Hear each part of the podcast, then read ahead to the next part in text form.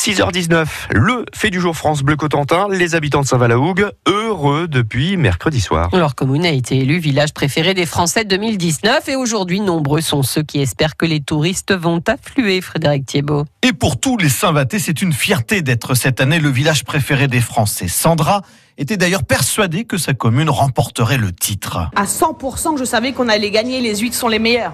À tous les clients qui vont venir, on va leur dire bah, que Saint-Va, c'est la plus belle ville euh, du monde. À défaut d'être le plus beau du monde, c'est en tout cas le village préféré des Français en 2019.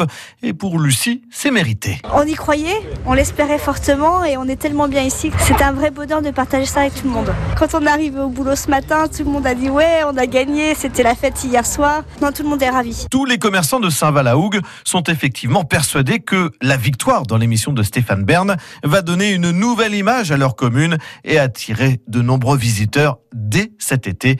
Christine Dutertre, responsable de la boutique La Chaloupe. On attend les touristes de pied ferme. D'ailleurs, dès ce matin, 6 h du matin, je les attendais. Non, je rigole.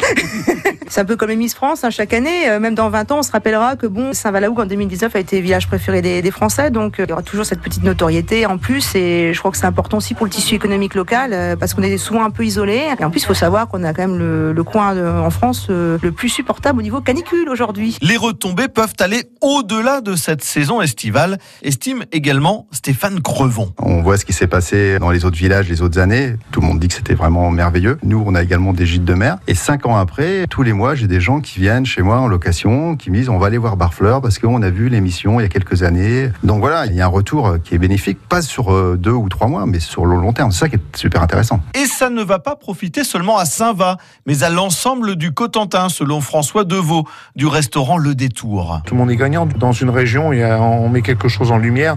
Obligatoirement, la lumière rayonne et il n'y a pas que le point central qui en aura les bénéfices. L'autre bonne nouvelle, c'est que l'émission de Stéphane Bern se fera depuis Saint-Valahougue en 2020 et ça fera encore une promotion pour la commune. Frédéric Thiebaud, le fait du jour est à retrouver sur francebleu.fr. N'hésitez pas, vous podcastez le fait du jour sans souci.